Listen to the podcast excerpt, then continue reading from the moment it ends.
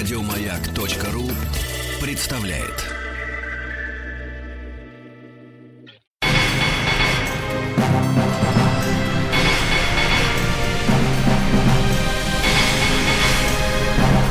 Собрание слов с Ариной Холиной. Здравствуйте, с вами «Собрание слов». Я Арина Холина и моя прекрасная гостья Ирина Прохорова, главный редактор журнала э, «Новое литературное обозрение». Ирина, вот э, я хотела поговорить о такой интересной теме, как феминизм в России – Собственно, на прошлой неделе был конфликт э, медийно-интернетный. Издание «Медуза» поссорилось с Беллой Рапопорт, журналисткой, которая для них делала такую подборку, как пособие против сексизма. И она была возмущена тем, что это превратилось э, в такие какие-то странные инструкции для мальчиков, как не очень злить девочек. Собственно говоря, э, поводом для конфликта был твит издания, где так и написали, собственно говоря, что мужики тут инструкция, как не обижать телочек. И после этого начались бурные обсуждения того, что такое феминизм в России, существует ли он, с чем его есть, и заключается ли он в том, чтобы подавать пальто или не подавать пальто.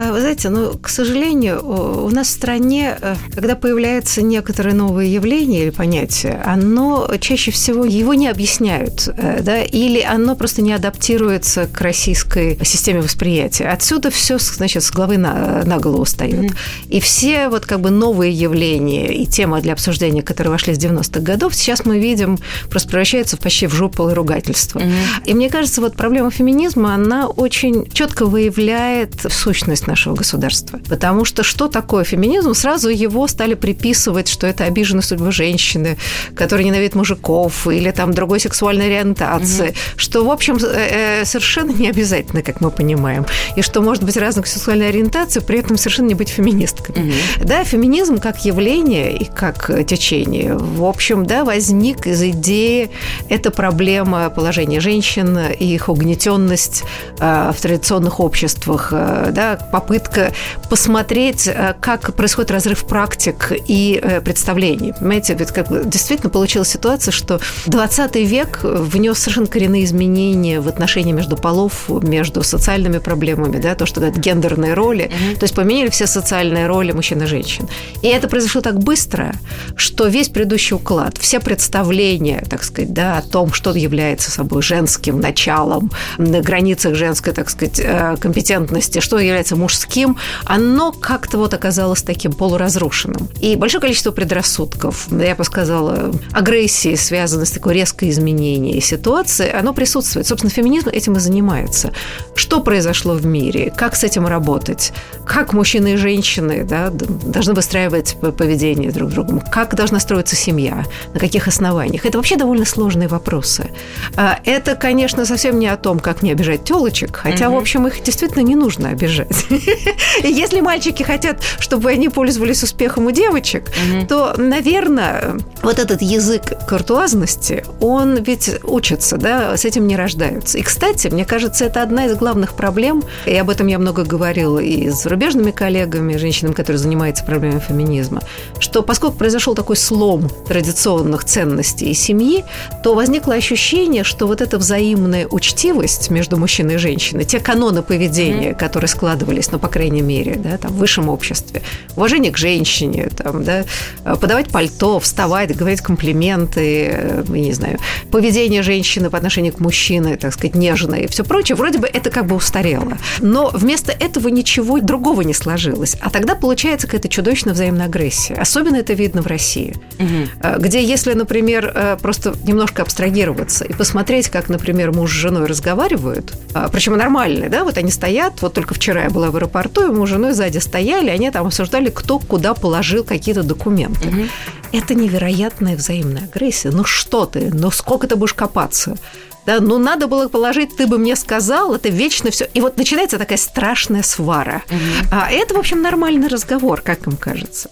Наверное, большая проблема во всем мире, в России это может быть явление более как бы остро выраженное, это найти способы на самом деле вот этой новой учтивости. Потому что независимо ни от того, насколько женщина эмансипирована, как у них распределяется там, не знаю, работа, достаток между мужчиной и женщиной, эти взаимоотношения между полами, они должны быть, да, и взаимное уважение, и как-то проявление этих чувств должны быть обязательны. Вот если их нет, то, мне кажется, это становится огромной-огромной проблемой. А, но мне кажется, что может быть э, как раз вопрос в том, что раньше э, действительно мужчина открывал двери, говорил комплименты, а женщина Но мы не внимала. будем забывать, что это было в очень немногих социальных слоях.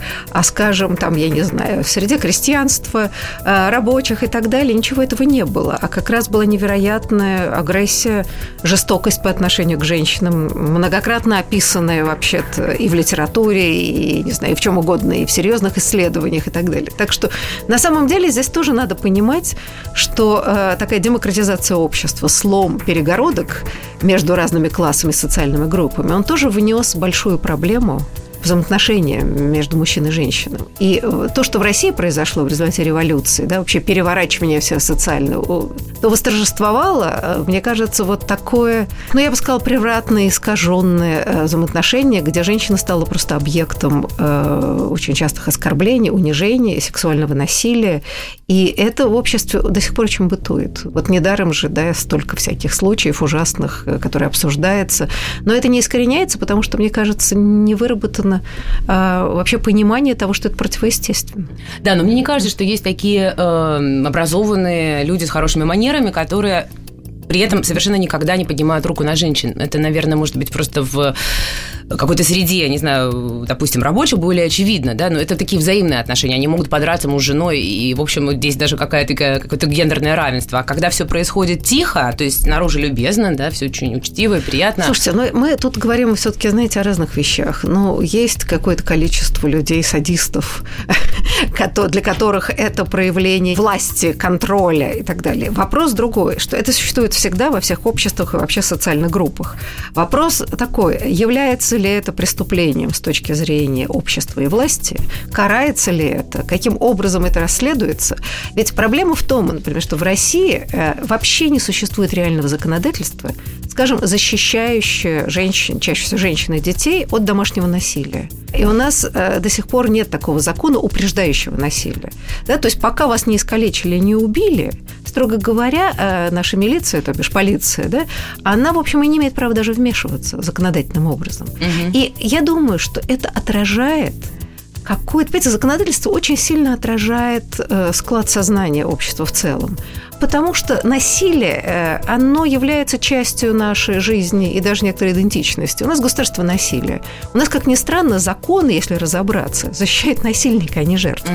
Угу. И в данном случае очень есть забавные, я бы сказала, да, трагические истории, что если, например, женщина все-таки подает в суд на мужчину, что он ее избивает, издевается и так далее, то странным образом а, ответчик, то есть мужчина, имеет право взять адвоката, а она нет. И более того, она должна сама представить доказательства, что действительно это постоянное насилие. Представьте себе человека, который не юрист, который не знает. То есть, понимаете, на как самом это, деле... Как это может быть? А вот, понимаете, а вот взять это, адвоката. А вот так не положено. Вот она заявляет, вот пойди и докажи сама.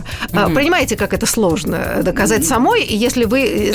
Дело не в этом, а дело в том, что сама постановка вопроса говорит, что подсознательно, подсознательно общество оправдывает, кто смел, тот и съел. Понимаете? И это не то чтобы специально, но вот это и отражает э, разницу, я думаю, между, э, скажем, нашим обществом и другими странами, где такие законы последние десятилетия прописывались, пересматривались, и это становится довольно серьезным моментом. Знаете, если все-таки человек знает, что будет издеваться над слабыми, унижать, бить и так далее, mm-hmm. и, в общем, это может повлечь за собой довольно серьезные последствия, а все-таки человек, если он вменяемый, все-таки подумает. Знаете, это тоже воспитательный момент. То есть получается, что если вы никак не защищены, то есть что остается? Ну, либо родственники вступятся, да, mm-hmm. либо мы скалками деремся. Да. С кровной местью, понимаете? Тогда и начинается вот эта проблема самосудов, а, да, женщины там совершенно остаются беспомощны, либо они совершенно превращаются сами в чудовищ. И это же, понимаете, это же агрессию увеличивает, это видят дети. Они эти модели перенимают и считают, что это нормальное явление. Мальчик все равно подражает отцу, да, а девочка матери. Значит, девочки у нас учатся быть униженными, у них низкая самооценка, и вообще-то подсознательно они считают, что они сами виноваты, если их угу. бьют, они дали повод. А мужчина, да, использует этот момент, да, право сильного. И, в общем-то, это ведь трагедия для семей. И страдают и те, и другие, что не всегда понятно людям. Да, потому что семьи разрушаются, женщины все-таки да, это уже терпеть не могут. Или это абсолютно чудовищное отношение внутри семьи, а мы все-таки все хотим, чтобы нас любили. ну так, в общем, ну, не да. только боялись, но и любили. И вот тут, я думаю, должно быть действительно какое-то понимание, что должна быть гуманизация общества, да, должны быть другие взаимоотношения. И понимание, что это ненормально. Вот да, что это не норма. Вот пока общество не, не выразит эту идею, что вообще-то такие отношения не должны быть, что это противоестественно, тогда, мне кажется, законодательство и действительно начнет э, и придумываться, и работать. Да, э, знаете, тут такой странный момент есть. Э, например, конечно, в каких-то развитых европейских странах или американских, безусловно, есть законы. Тоже не все очень просто. Например, в Англии женщины недовольны своим положением во всех аспектах. На работе, по поводу законодательства, вот по поводу насилия, приставаний. При этом, ну, все-таки так или иначе эти законы существуют более развернуты, чем э, российские. Но при этом все равно есть мнение, вот оно как раз не ушло в душах людей, что жертва виновата. У нас это повсеместно. Я не говорила ни с одной женщиной развитой ты умным, какой-то моя хорошая подруга, которую я уважаю, ценю ее мнение, чтобы вот в таком разговоре не было все равно вот этого отношения, что, ну, все-таки, если что-то там ее кто-то там побил или изнасиловал на улице, то не надо, мол, ходить вот, в вот, короткой вот, юбке. Вот, понимаете, это вот это и есть, вот это и есть психология э, государственного насилия. Вы переходите на сторону насильника, а не жертвы. У нас и история это история насилия, да? Нам и историю преподают, что можно убить невесть какое-то немыслимое количество mm-hmm. миллионов, но зато там, ну и дальше начинаются объяснения. И вот поэтому, кстати, это и забивается в голову, да? У нас так и делается, что если девушку изнасиловали, сама виновата, либо она одета была не так, либо сама спровоцировала. Это неправда. А происходит это часто потому, что есть подмена понятий. Это и насилие и изнасилование никак не связано с сексуальными желаниями. Это, это неправильное представление, потому что сексуальные желания могут удовлетворяться разными нормальными способами. Для этого не угу. надо. Это попытка контроля очень часто. Это повышение внутреннего статуса человека, как правило, несостоятельно в других областях. Угу. И это, это чистой воды наслаждение унижением. Это совершенно не связано с сексуальностью. И вот, вот это, мне кажется, надо различать. А вот эти наши представления, что жертва сама виновата, да, но потому, потому у нас насилие и передается из поколения в поколение. Сильный всегда прав. Если мы возьмем разные звенья каких-то да, событий, казалось бы, разрозненных, они складываются в одну цепочку. А отношения между мужчиной и женщинами – это, в общем, часть этой самой большой проблемы. Да, конечно. Мы прервемся на некоторое время. С вами э, в собрании слов Арина Холина и Ирина Прохорова. Арина Холина и ее «Собрание слов». Арина Холина и ее «Собрание слов». Здравствуйте, с вами «Собрание слов» Арина Холина и моя гостья Ирина Прохорова, главный редактор журнала «Новое литературное обозрение». Мы говорим про феминизм. Э, Ирина, вот последнее десятилетие, ну, наверное, не десятилетие, а лет 15, где-то с 2000 года, в России такая была интригующая картина для меня, когда уже сформировалась какая-то прослойка богатых людей, многие приехали в Москву, или многие просто здесь уже в Москве разбогатели, и у них стала такая странная система жизни. Вот по поводу женщин, что у каждой женщины хотела, действительно, это было как-то массовое, это постоянно лилось из телевизора, хотела себя выгодно пристроить, выгодно продать, найти какого-то богатого мужа, причем это было, в общем, безличное желание, просто некий абстрактный богатый муж, лишь бы он был, защищал и заботился. И уже совершенно неважно, собственно говоря, какой он будет симпатичный, умный. Вот как вы к этому относитесь? Ой, вы знаете, ну... По периоду. Ну, я вам хочу сказать следующее. Но э, желание найти состоятельного мужа, вообще это не только в России желание. в общем, никто бы не возражал, что будущий избранник, кроме того, что он там вам приятен, еще и способен как-то обеспечить семью. Вполне нормальное желание. Ненормально другое. Ненормально вот это такое, я бы сказала, э, патриархальное представление о том, что в современном мире, о том, что главное достижение – это найти богатого мужа, не работать, вот ничего не делать, и, значит, ну и как вот в мыльных операх, э, значит, в сериалах сидеть там вся в мехах угу. и бриллиантах. Но, во-первых, хочу заметить, это практически утопия. И позволить себе это могут очень немногие. Э, с другой стороны, понимаете, если муж действительно. Это такое количество профессий очень ограничено. Как правило, в современном мире мужчины и женщины работают, да, иначе они не могут семью э, содержать. Но, с другой стороны, сама идея, что если э, вам не надо зарабатывать на деньги, то вообще ничего не надо делать, она глубоко архаическая. И хочу заметить, что на самом-то деле большинство мужчин, э, как правило, бывают потом недовольны, потому что женщины деградируют. Угу. А в современном мире просто трудно себе представить женщин, которые вообще не работают, ничем не заняты, а вот просто сидят дома и, значит, примеряют наряды. А на самом деле, ну просто так жизнь изменилась, и женщина уже, по идее, должна быть и личностью. И не будем забывать, что в традиционных обществах там вообще был другой уклад жизни.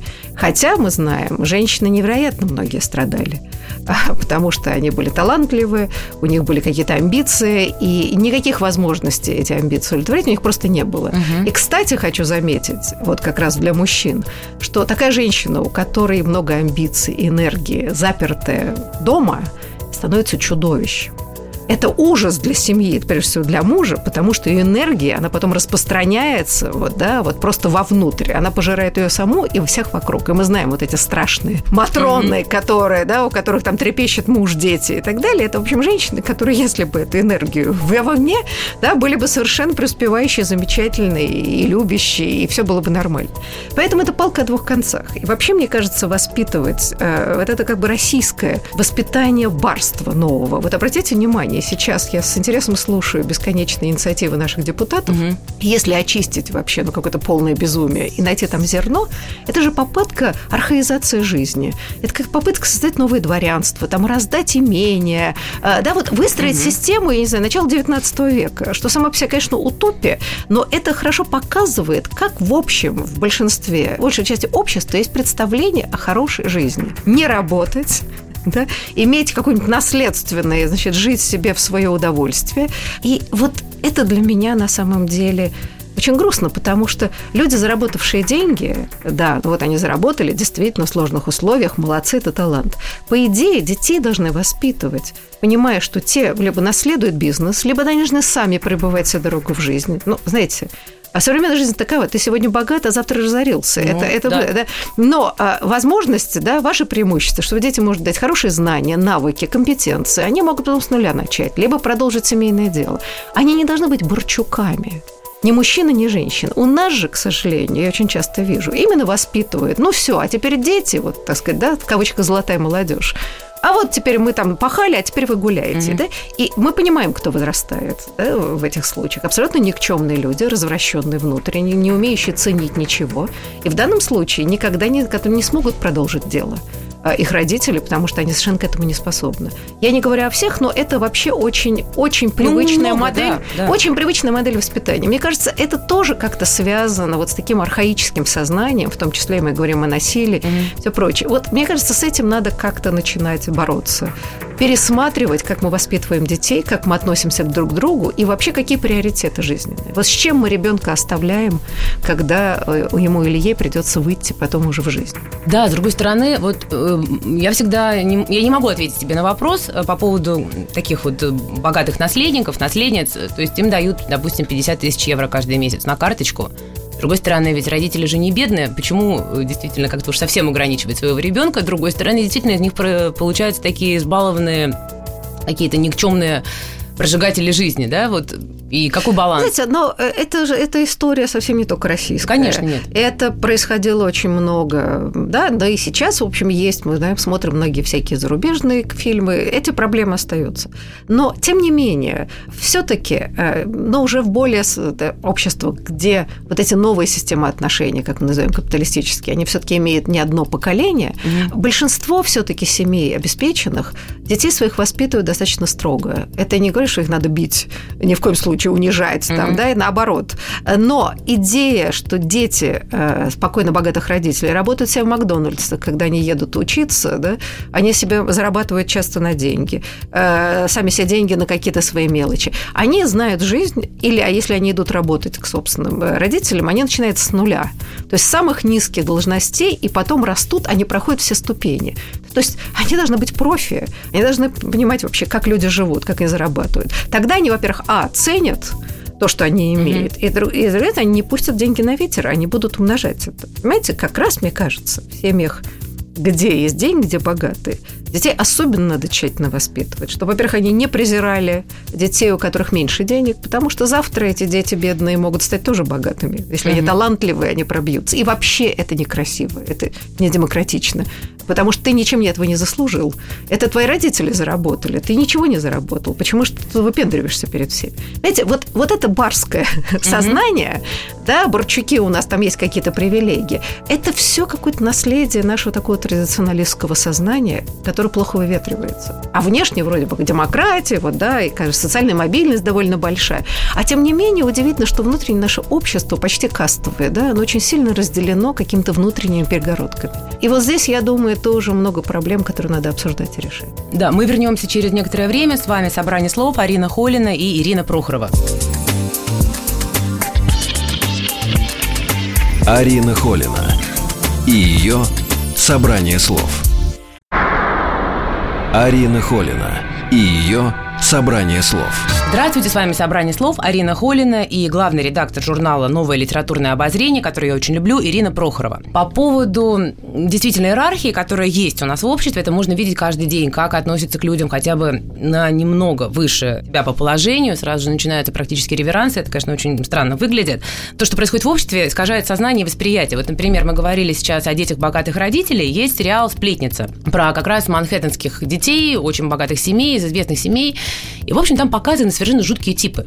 И это показано намеренно. Они не сделаны положительно отрицательными одновременно, они все как раз вот преподнесены как очень испорченные, очень богатые детки. Но этот сериал воспринимается как такая мечта, картинка о прекрасной, замечательной жизни. Или, например, фильм «Красотка», которому исполнилось 25 лет, который почему-то все, вот для меня это непонятно, воспринимают как очень романтическое кино о какой-то счастливейшей женской судьбе. Хотя на самом деле девушка пошла работать проституткой уже, в общем, ничего приятного. Ну, слушайте, есть законы э, популярных жанров, да, кинематографа вот со всеми этими, значит, историями. Знаете, всю жизнь любили почитать и посмотреть про высшее общество. В общем, честно говоря, это большое утешение для большого количества людей. А с одной стороны, это тешит некоторые, ну вот, вот они какие все противные, а с другой стороны, все равно красиво живут. Ну, красиво, Мы бы тоже конечно. так хотели. Но, знаете, в конце концов, зрелость, взрослость от незрелости, от, в общем, да, заключается в том, что вы как-то не всему верите, что вам в телевизоре показывают. У вас есть жизненный опыт, и все не так просто, как показывают в сериалах. А, знаете, но все-таки американское общество, оно немножко другое. А, принципиальное отличие, я думаю, хотя очень много похожего, на самом деле, удивительно много похожего.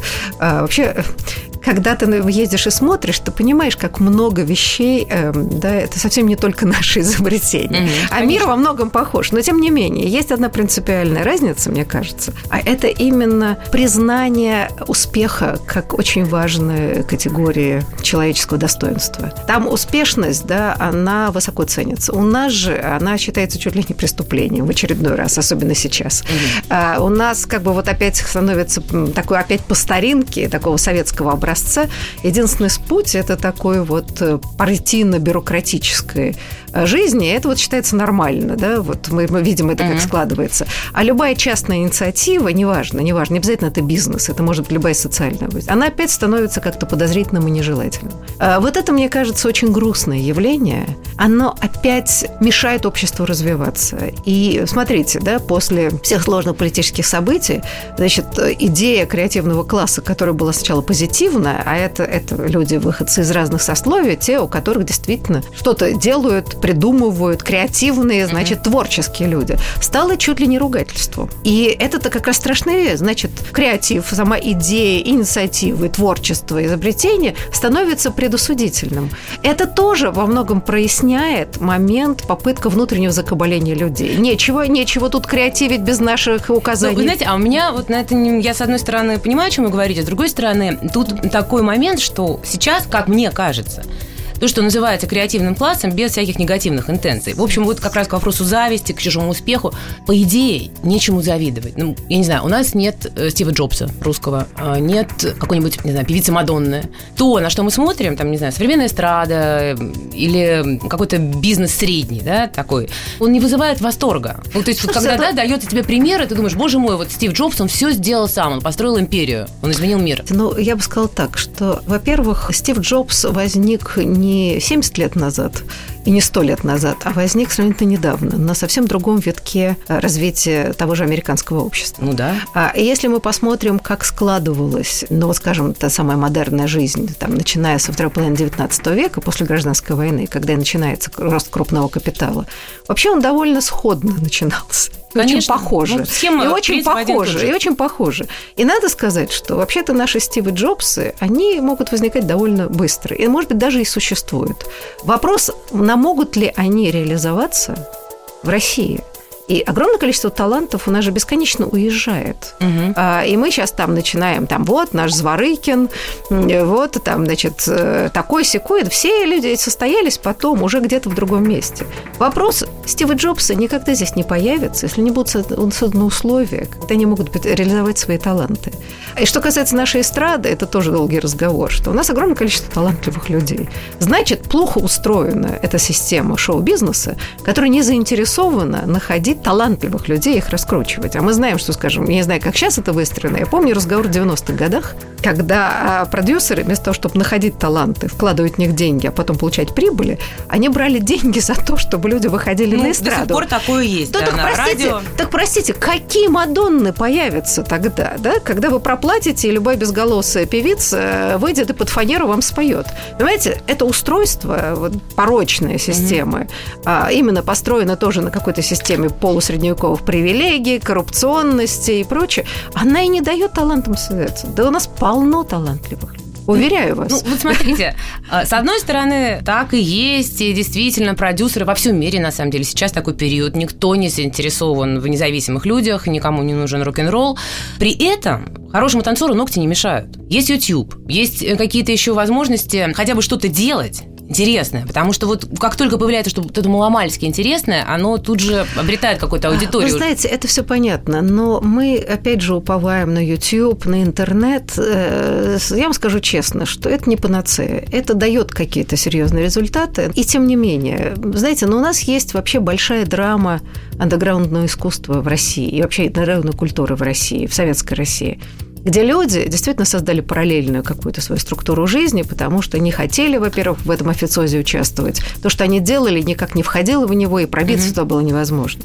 Вот я много этим занимаюсь, и, да, много исследуем эту проблему. Но ведь это немыслимое количество загубленных талантов ровно потому, что в какой-то момент человеку нужна большая аудитория. Вот ютиться в подвале, писать в стол можно до определенного момента, или писать картины. Если ты не выходишь потом к публике, если не существует таких больших механизмов, которые тебя да, вводят в большое общество, твой талант ржавеет, да, потому что у тебя нет фидбэка. Человек должен, да, вот книжка должна mm-hmm. быть выпущена. Можно повесить в интернете э, текст. Миллионы текстов висят в интернете. Это братская могила, понимаете? Это ничем не отличается от распечатанного на машинке манускрипта, можно раскладывать на каждом углу.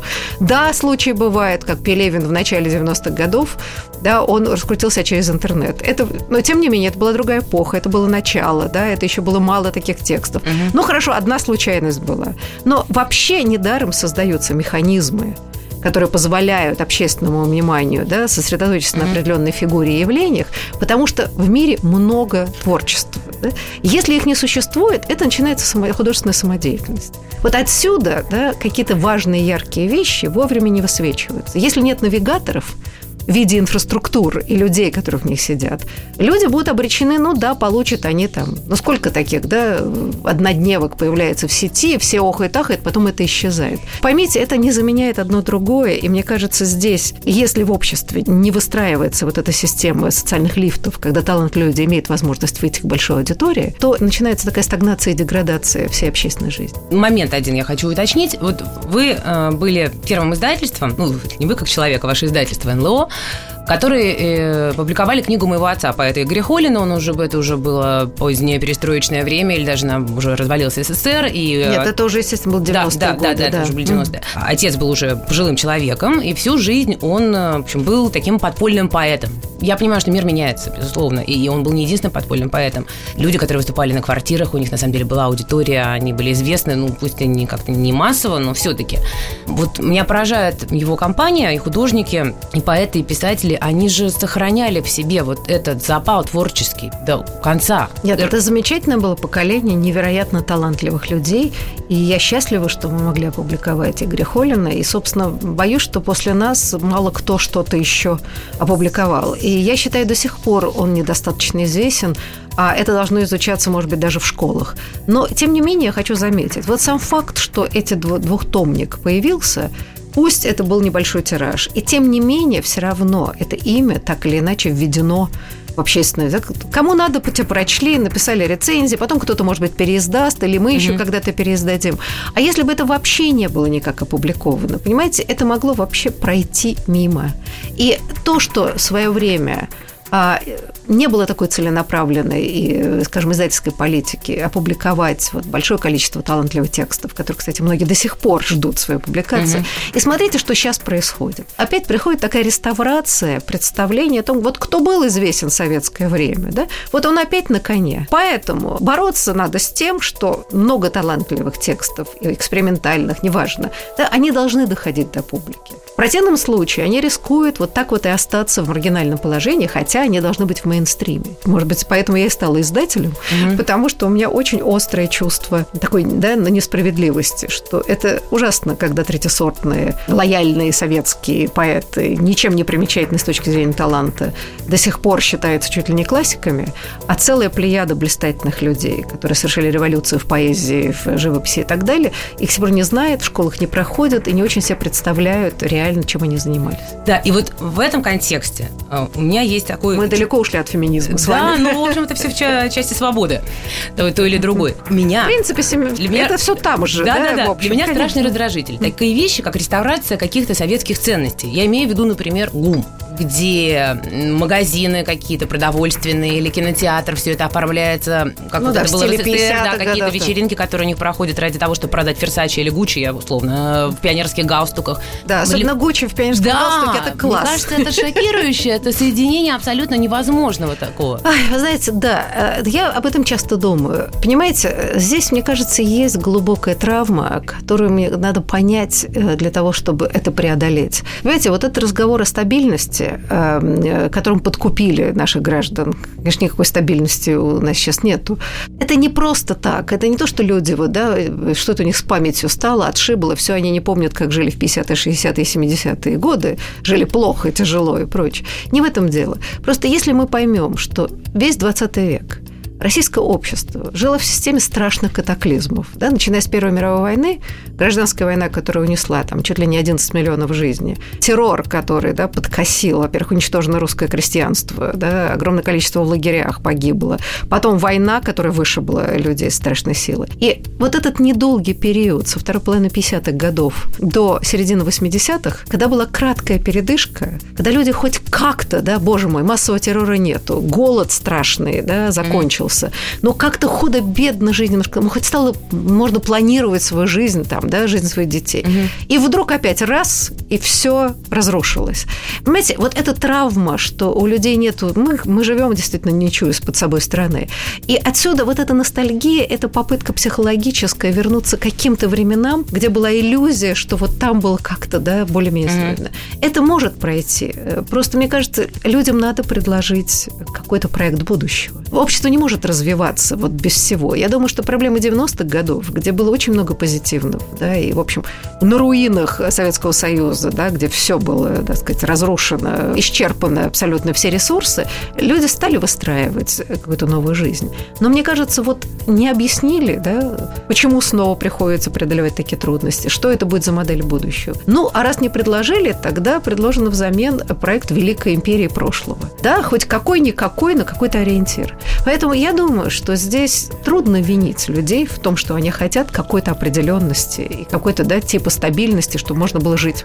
Вопрос о том, что насколько это реально предложено, или это порочная мифология, которая нас заводит в еще больше дебри, это уже отдельный разговор. Да, мне тоже не очень нравится эта бесконечная ностальгия, но я надеюсь, что она пройдет. И в конце концов, если уж мы говорим о креативности, тут и надо и подумать вот об этой новой модели общества, системе взаимоотношений, даже об эстетике, которую люди людям была бы понятна, близка, и где они могли бы себя ассоциировать с ней. Это долгий процесс, мучительный. Я думаю, что быстро это не делают. Да, конечно. С вами «Собрание слов» Арина Холина и Ирина Прохорова. Мы скоро вернемся к вам.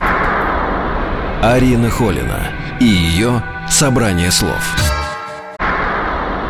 Арина Холина и ее «Собрание слов». Арина Холина и моя гостья Ирина Прохорова, главный редактор журнала «Новое литературное обозрение». Мы говорили о возвращении к каким-то советским символам, какой-то ложной немножко, как мне кажется, ностальгии по старым добрым советским временам. Советский период, он разный, конечно, безусловно. Вы говорили про 80-е, когда более-менее было не так шокирующе, но вот огромный период, когда был Сталин, были репрессии. Это же кровавейший вообще отрезок истории, да? То есть это невозможно все вспоминать без ужаса, и очень многие семьи пострадали. При этом люди склонны облагораживать даже вот эту всю историю. Знаете, здесь вот есть действительно большая проблема. Но дело в том, что когда произошло развенчание культа личности, это было, конечно, половинчатая история. Понимаете, это должно войти в общество и многократно быть рассказано, повторено, частью вообще курса истории. А это разоблачили, слава богу, э, реабилитировали людей, уже слава богу. Угу. Я за это готова простить Хрущева все остальные его прегрешения. Все-таки хотя бы людям вернули доброе имя, те, кто остался угу. жив, и посмертно, что для родных было очень важно важно. И после этого это просто стала табуированная тема. Это все ушло в архивы, да, я помню, когда я училась в советское время, только был такой намек, что были какие-то перегибы, но партия с этим справилась, и мы бурно пошли угу. радостно дальше. Понимаете, пока жило это поколение репрессированных, их детей, было трудно реабилитировать Сталина и, так сказать, все его подручных, потому что это все-таки, да, был живой опыт, это были носителями. Сейчас это проще, потому что все, все умерли. Да, но остается память их потомков. И тем не менее, понимаете, это такая начинается система подмены. Раз нужна идея, что у нас была великая империя, и все было замечательно, то, конечно, подобные вещи, они как-то не вписываются в идею великости. Угу. Поэтому давайте реабилитировать. Знаете, я, например, вот абсолютно уверена, что если оправдывать злодеяние, то распад как раз значительно ближе да, к нам, нежели наоборот, честное объяснение, сколько чудовищных вещей было создано. Ведь то, что мы сейчас переживаем, это же, простите, вот это и порождение сталинского периода, когда переселялись целые народы, угу. когда просто перекраивались территории, угу. когда специально сталкивали и наускивали друг на друга. Эти страшные кампании погромно-антисемитские после войны. Знаете, это же все порождает напряжение внутри общества. И если мы с вами посмотрим, вот честно посмотрим, почему два раза империя разрушалась, разрушалась, а именно после Первой мировой войны, революция, и в 91 году, ровно по причине внутреннего напряжения. Потому что э, Александр III, который сменил Александра II освободителя, он начинал русификацию окраин, то есть он вводил национализм. Как мы сразу понимаем с вами, да, это тут же породило невероятную волну среди этнических сообществ. Кстати, это очень сильно потом в копии с Первой мая просто разорвало страну, потому mm-hmm. что, да, началось в 91 году. Было то же самое. Если, если кто еще помнит конец 80-х, все это началось с Сумгаита, с Карабаха. По вот этим национальным, так сказать, да, кругам начались страшные столкновения. И вот вам результат, да. Вроде бы уже 90-е годы все устаканилось, да. Дальше начинается, мы опять видим, например, очень удручает националистические тенденции, которые идут часто снизу, но очень поддерживаются сверху. Это намного опаснее, потому что у нас многонациональное государство. И если мы сейчас опять будем э, вот, э, да, в духе сталинской идеи наускивать одни народы на других, то это точно угроза для целостности страны, что, мне кажется, совершенно люди не понимают и не воспринимают. Ну, это такая очень сложная вещь, которая по разным причинам, у нас по одним причинам, вот те, которые вы описали, где-то там, не знаю, например, в Германии, потому что очень была большая миграция, там, например, турков сначала, и потом уже там африканцев, да.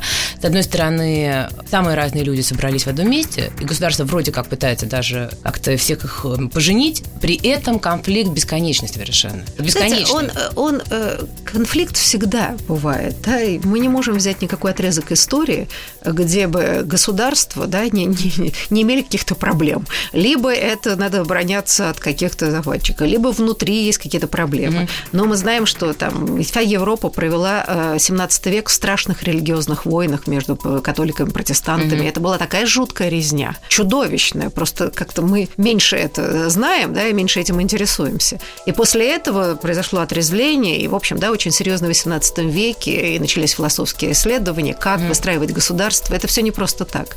А знаете, как ни странно, ведь очень много есть исследований как раз о Российской империи XVIII века. И на самом деле там ведь много делалось, попытки были, да, вот эти противоречия как-то более-менее сгладить. Не все было ужасно, да, и были даже какие достижения как, да, потому что действительно империя состояла из огромного количества. Да, это сложная культуры, да, и, и это были разные, да, например, там, когда присоединили Финляндию, там дали большую автономию, потому что понимали, что невозможно вводить туда систему крепостного права или mm-hmm. такой ситуации, потому что иначе тут же, да, отпадет или будут волнения. Еще где-то были какие-то попытки, насколько были они успешные, неуспешные, да, вот такие вещи тоже надо изучать. И иногда могут оказаться, были целый ряд да, правильных остроумных решений. Как это решается в других странах? В конце концов, есть, например, Швейцария, где вообще четыре языка национальных. И эти кантоны, да, и целые вообще сообщества, которые живут рядом с друг с другом, да, почти даже иногда и не общаясь. Вот тебе, пожалуйста, французская часть, вот немецкая часть, вот итальянская часть. Но каким-то образом, нельзя сказать, что там нет совсем никаких проблем, но это с 13 века сформированное государство, которое себе вот живет и неплохо себе существует. Мне кажется, что при всем при том, что какие-то разные есть мнения, безусловно, но сама нация достаточно лояльная, потому что я, например, вижу по Германии, какое бы у них ни было чувство вины, э, как бы они не стеснялись малейших проявлений патриотизма, имею в виду